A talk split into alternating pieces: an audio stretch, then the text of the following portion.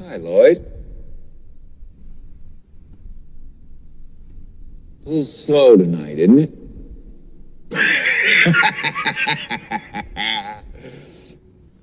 Yes, it is, Mr. Torrance. What'll it be? I'm awfully glad you asked me that, Lloyd. Because I just happen to have two 20s and two 10s right here in my wallet. I was afraid they were going to be there next April. So here's what. You slip me a bottle of bourbon, a little glass, and some ice.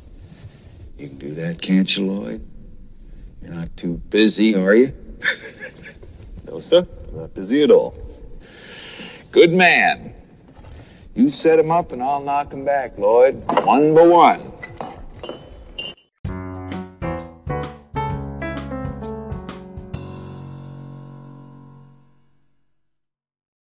Welcome to Bourbon and Branch. It's Sunday, April 1st, April Fool's Day, but I'm not going to pull any pranks here. I've got the real deal. Today's boozy snack will be a special side by side comparison of Old Rip Van Winkle versus two different versions of Poor Man's Pappy, which I concocted about six weeks ago and let mingle specifically for a special occasion such as today's tasting. Sure, today isn't any sort of national holiday, but ask yourself this. Isn't any day a holiday when you get to sip on something as tasty and as rare as Old Rip Van Winkle Kentucky Straight Bourbon Whiskey? I definitely can't wait for what I'm calling the Pappy Experiment. But now it's time for some Bourbon 101.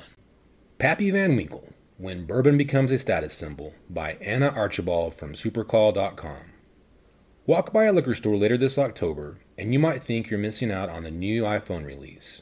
Every autumn, when Pappy Van Winkle unleashes their annual release of wheated bourbon, thousands of people across the country flock to liquor stores to try to get their hands on one of the few thousand bottles of the 15, 20, or 23 year old spirits. Some may have an in with the shop owners and score a bottle, while others leave it up to chance, entering into a lottery and camping out with hundreds of others vying for the same half dozen bottles. If that doesn't work out, they'll open up their wallets wide and turn to the price gouged secondary market. The difference between an Apple release and a Pappy release is that while some folks may have to wait a couple of months to get their phone in the mail, the vast majority of Pappy hunters will never lay their hands on a bottle. This is the mania created by the Pappy Van Winkle cult that's been nearly two decades in the making. It started in the 1990s, says Fred Minnick, author of Bourbon, The Rise, Fall, and Rebirth of an American Whiskey, when Julian Van Winkle, the grandson of Pappy, began blending the 20 and 23 year old whiskeys, which up to that point most consumers considered too oaky for their liking. In 2002, the Van Winkles partnered with Buffalo Trace Distillery, and the brand really started to heat up. A number of awards and raving reviews later, it became harder and harder to find a bottle in liquor stores,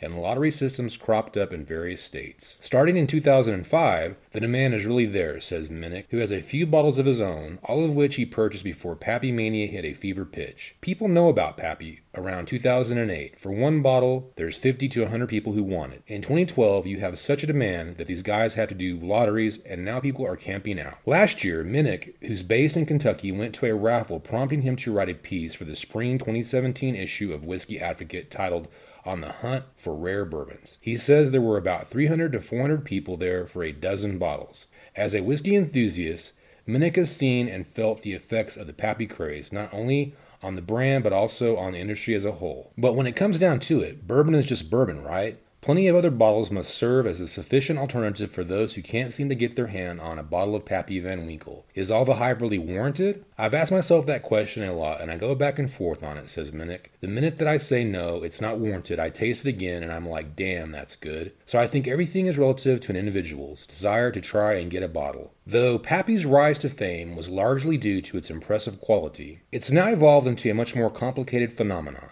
For starters, there's just not that much of it, leading people to go to drastic measures to get a bottle. Pappy and his son had a belief that if you think you can sell 10,000 bottles, make 5,000, because it's worse to get caught with too much than not have enough, says Minnick. Now for some bourbon news. Brown Forman has a new bourbon, and it's the most expensive it's ever released. Louisville based Brown Forman Corporation is releasing a brand new high end bourbon, King of Kentucky. This 14 year old spirit will be available starting in June for a suggested retail price of $199 per 750 milliliter bottle. It's going to be super rare too, as the company is only releasing 960 bottles during its initial run. The company, which also owns Woodford Reserve, Old Forester, and Early Times, is focusing on Kentucky for the launch because of its limited production. This is Brown Forman's first new brand since it rolled out Cooper's Craft in 2016. But it isn't an entirely new label. King of Kentucky actually launched in 1881 as a nod to horse racing, nicknamed the Sport of Kings. Brown Forman purchased the name in 1936, a few years after the end of Prohibition, to give the company a product that to put on the shelves as it ramped up production of its early times and Old Forester brands. Master distiller Chris Morris explained during a limited media event today Back then, it had a number of iterations, including a one year old whiskey and a bourbon blended with grain neutral spirits, not exactly high end. Blood Oath series continues with release of Pact number 4. It's the fourth expression in the Ultra Premium series, and it will debut with commemorative packaging. March 12, 2018, the fourth installment of the acclaimed Blood Oath Ultra Premium Bourbon Series, Pact number 4, has launched this month. Blood Oath combines rare, top notch bourbons, blended and bottled by hand, for a distinctively exclusive and unimagined Kentucky straight bourbon whiskey. Pact number 4 continues the tradition with a masterful union of three well bred Kentucky straight bourbons that come together for a unique and complex flavor profile. The first is an extra aged 12 year bourbon that provides a mellow finish with deep oak undertones, and the second is a rich 10 year bourbon that adds caramel and honey flavors. The third, a 9 year bourbon, rounds out the flavors as it is finished in toasted bourbon barrels, adding deep chocolate, vanilla, and spice flavors. We finished the 9 year bourbon in a toasted barrel to add an extra layer of flavor. The gentle heating adds more caramel and chocolate accents as well as a spicier flavor. The toasted barrels combined with the aging and traditional charred barrels create a uniquely complex bourbon like no other, says John Rempe, creator of Blood Oath and head distiller and master blender at Lux. This year's release will also be sold in a commemorative stained wooden box reminiscent of the toasted barrels used during the finishing process. Like its predecessors, the bottle is topped with a custom eco friendly natural cork, sealed and labeled with certificate style paper stock signed by John Rempe and bottled at 98.6 proof. Pact number 4 is available nationally in 750 milliliter bottles with a suggested retail price of $99.99. Now for some bourbon history. In 1893, when he was 18 years old, Julian Pappy Van Winkle Sr. began working as a salesman for the liquor wholesaler W.L. Weller & Son. Fifteen years later, he and another Weller salesman bought the firm. In 1910, they acquired the A. P.H. Stitzel Distillery in Louisville, Kentucky, which had started as a sour mash whiskey distillery in 1872. The Stitzel Distillery supplied much of the whiskey sold by the Weller wholesale firm. The consolidation coincided with Prohibition, during which time the Stitzel Weller firm was licensed by the government to produce whiskey for medicinal purposes.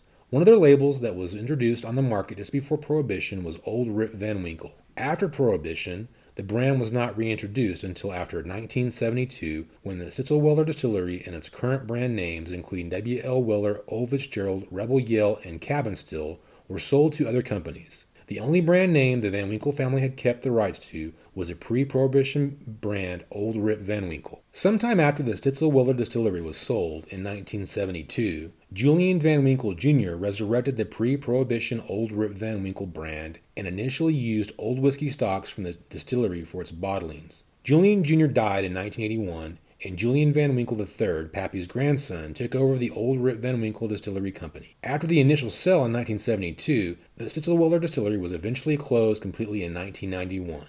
Since 2002, the Van Winkle brands have been distilled and bottled by the Sazerac Company at the Buffalo Trace Distillery as a joint venture with the Old Rip Van Winkle Distillery Company. In 2013, Julian Preston Van Winkle III said the 2013 bottlings of the 23 year old brand expression may be the last of its kind, since at that point there was very little left of the aging stock from the Stitzel Weller distillery, although he said the brand would not be discontinued. The makers say that they do not want to boost production as there is considerable long term risk, and they do not want to be left holding copious quantities of unsellable bourbon should tastes, fashions, or circumstances change. Production is being increased somewhat, with a projected increase of the annual production from the current 6 to 8,000 bottles to 15,000 by 2025, but the production will remain well below mass market levels.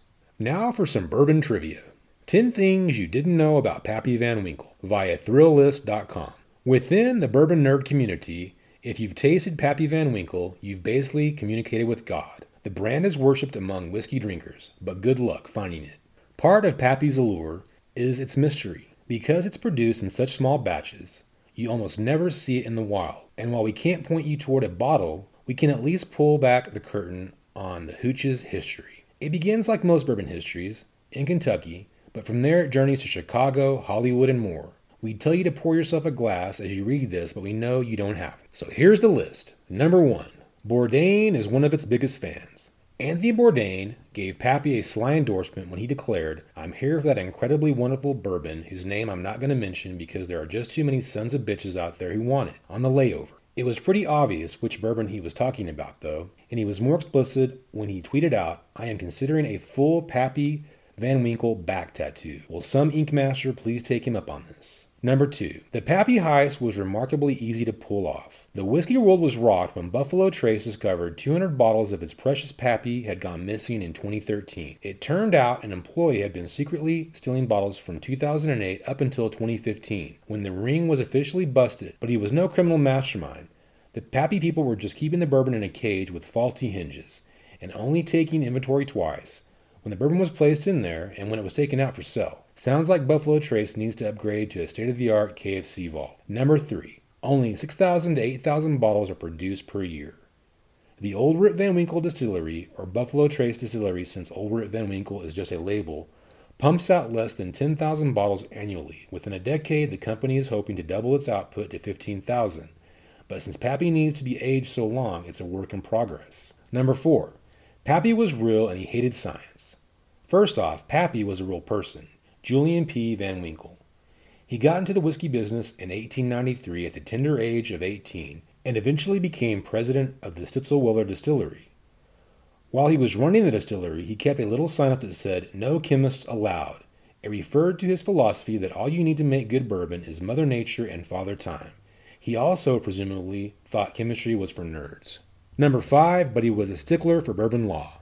When Van Winkle started out at Stitzel-Weller, he was a traveling salesman for one of its labels, W.L. Weller, and he didn't fully believe in the product he was selling. At the time, Weller whiskeys were altered with flavoring and coloring agents, which goes very much against the guidelines for true bourbon. The Weller whiskey proof was also frequently corrected with grain alcohol. Once Van Winkle seized power, he pushed hard for traditional bourbon. When someone asked him about the course correction, he gave this choice quote there's no one purer than a reformed prostitute. Number six, a rating from the Beverage Testing Institute created the Pappy Frenzy. Don't worry, they scored higher than that in the 80s and 90s. Pappy went through a rough patch. Julian III was in charge and up against a market interested in vodka and gin, not fancy bourbons.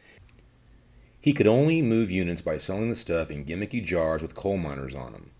Until the Beverage Testing Institute stepped in, the Chicago based group rates liquor on a scale of 100 and in 1996, the 20 year Pappy Van Winkle scored a 99. It was the highest rating ever for a whiskey. With the A plus score, Pappy was rescued from schmaltzy marketing hell and exploded into the cult it is today. Number 7, the Maker's Mark dude consulted with Pappy. Pappy's granddaughter, Sally Van Winkle Campbell, wrote a book about her family's business titled But Always Fine Bourbon Pappy Van Winkle and the Story of Old Fitzgerald. In it, she reveals this interesting tidbit. Bill Samuel Sr. consulted with Pappy as he was developing Maker's Mark. It's unclear just how much influence Pappy had on Bill, but both bourbons are made with wheat rather than rye, so he might have given Samuels an idea. Number 8. It had a recurring cameo on Justified.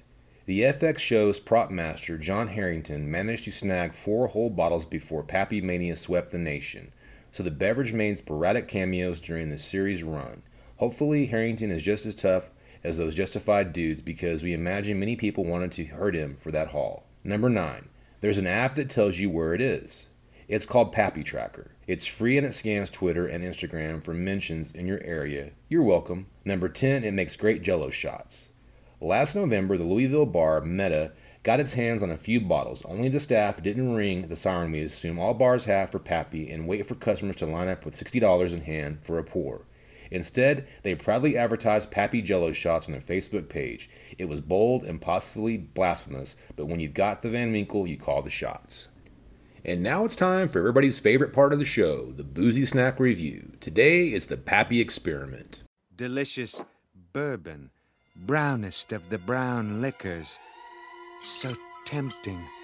What's that? You want me to drink you, but I'm in the middle of a trial. Excuse me.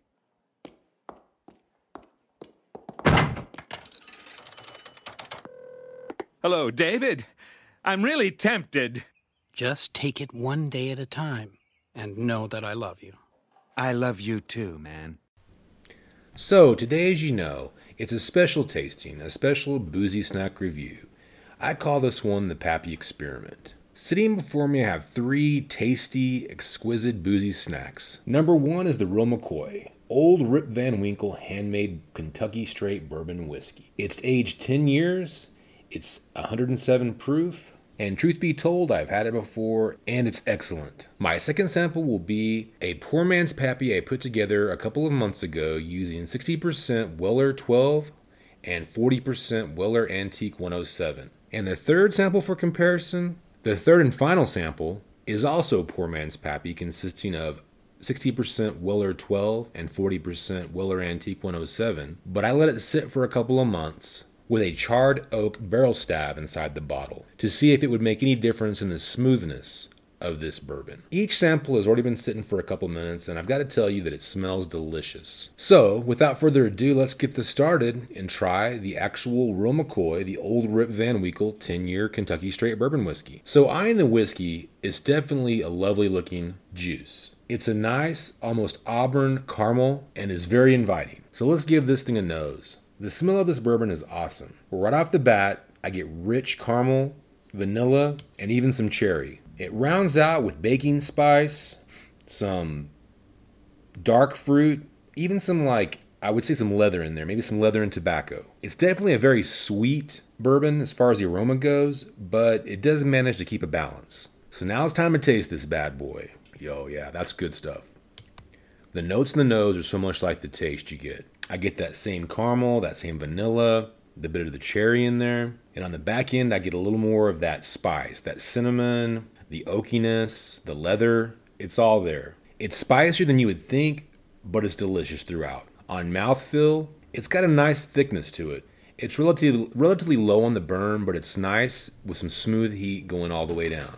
While I personally feel that the Van Winkle products are overhyped, I must say, Rip Van Winkle 10 year old Kentucky Straight Bourbon is definitely the real McCoy. It's a great bourbon, and if you can get your hands on one, definitely get it. It's great bourbon. So let's try these other ones and see how they stack up. If they're anything close to the real McCoy, or if they're a little off, or who knows, they might even be better.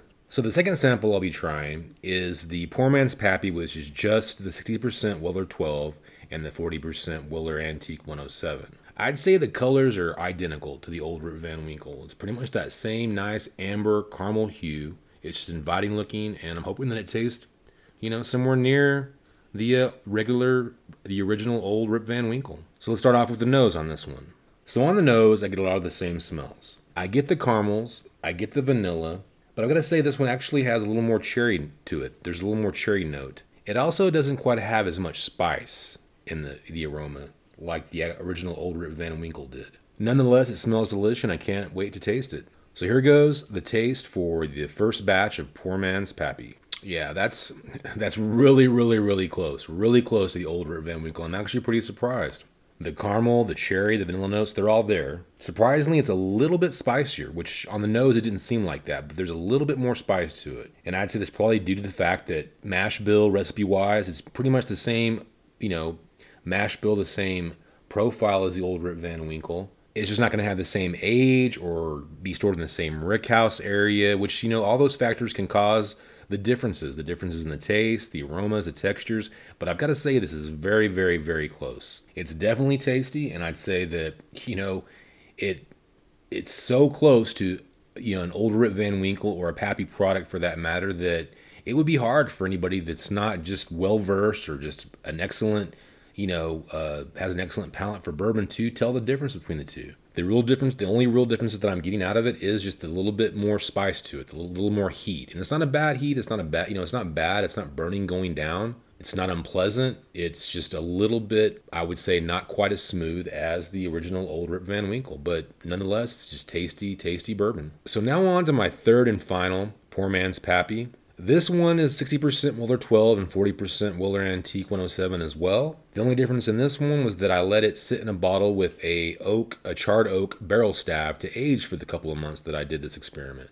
I was hoping that difference, having the stab in there, would uh, help out with some, you know, some of the smoothness of the bourbon, make it closer to the original, the real McCoy, the old Rip, or even maybe taste close to one of the uh, Pappy 12 year lot B. So let's give this one a shot, see what we can uh, get from it. Once again, the colors are the same. It's still that awesome looking, inviting caramel amber colored bourbon that you just it sits in your glass and you just can't wait to take a sip of it. So let's give it a nose and see if it compares to the other two. So on the nose, there's definitely a difference in this one. I can definitely, you know, I get the the, the vanilla, the cherry, the caramel, they're all there. The baking spice, the same notes as the first two. The difference in this one is there's more oak to it, which explains a lot because of it. Ha- you know, it did have the the stab in there, the aging staff. So that could, you know, that's going to make a difference. I would think as far as you know, making more of an oak or more of a tobacco profile come out with the nose of this bourbon. I'm hoping that that didn't cause it to be, you know, didn't cause it to make it unpleasant or the taste, you know, uh, seem more artificial. So let's give it a taste and see how it stacks up. Wow, the uh, it tastes very similar to the first two. I still get the same notes: the cherry, the vanilla. There is more oak there. It does seem a bit smoother than the other two. A little, you know, the, the stab did make a difference. People like to say that's artificially aging a bourbon, but I don't get a taste. It doesn't taste artificial. I mean, the only thing that I get out of it is that just it smoothed it out a little more. It's a little bit more, um, a little more easy to sip, but it's definitely good stuff. It actually even seems a bit sweeter. Like I said, it's really hard to get an overall difference in the three that I've tasted. I mean, they all have a little bit of a different profile to them. I would say that the first one definitely is the, you know, it's your high end, it's your older Van Winkle. Everything's it's it's almost perfect. It's smooth, it's tasty. Um, everything about it, you know, says it's an excellent bourbon. Number two was almost like the same thing, just a tad bit off as far as the smoothness was concerned with the original old Rip Van Winkle. Three had a tad more sweetness to it and a little bit more smoothness to it. Overall, I'm pleased with the experiment. Um, I will say that I'll have to say that the original still is the best, but the other two were so close that if you can't find or can't get a hold of a bottle of Old Rip Van Winkle, they, these two make definitely make good replacements. If you can get your hands on some Weller Antique and some Weller 12 year old, I would definitely say it's worth getting yourself like a decanter and coming up with some poor man's pappy. Like I said, the recipe that I've come across usually calls for a 60 40 split 60% Weller 12, 40% 107. As far as using, you know, if you, if you want to use a barrel aging stab or if you want to use an actual uh, barrel to age it in, that might bring out more smoothness.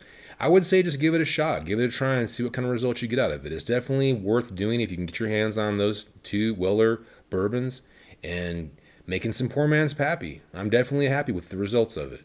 Cheers. Well, that's going to about wrap up this week's edition of Bourbon and Branch.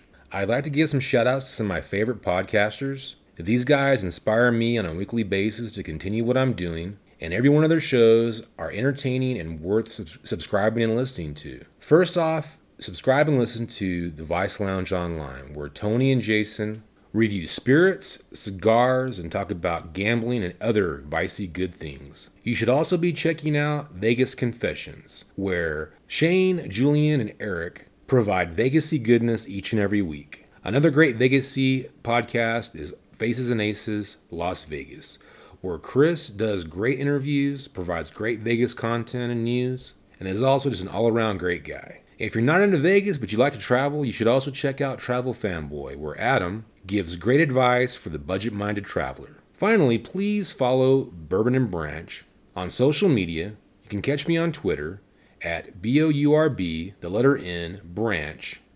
You can also find me on Instagram at B O U R B and A N D branch. Also, don't forget to join our Facebook group, Bourbon and Branch Podcast. Also, I'd love to hear feedback from listeners via email. That's at bourbon and branch podcast at gmail.com. Finally, always remember there's no wrong way to enjoy bourbon, as long as you're with friends and family, sharing pours and laughs, one great boozy snack at a time. Cheers, everyone.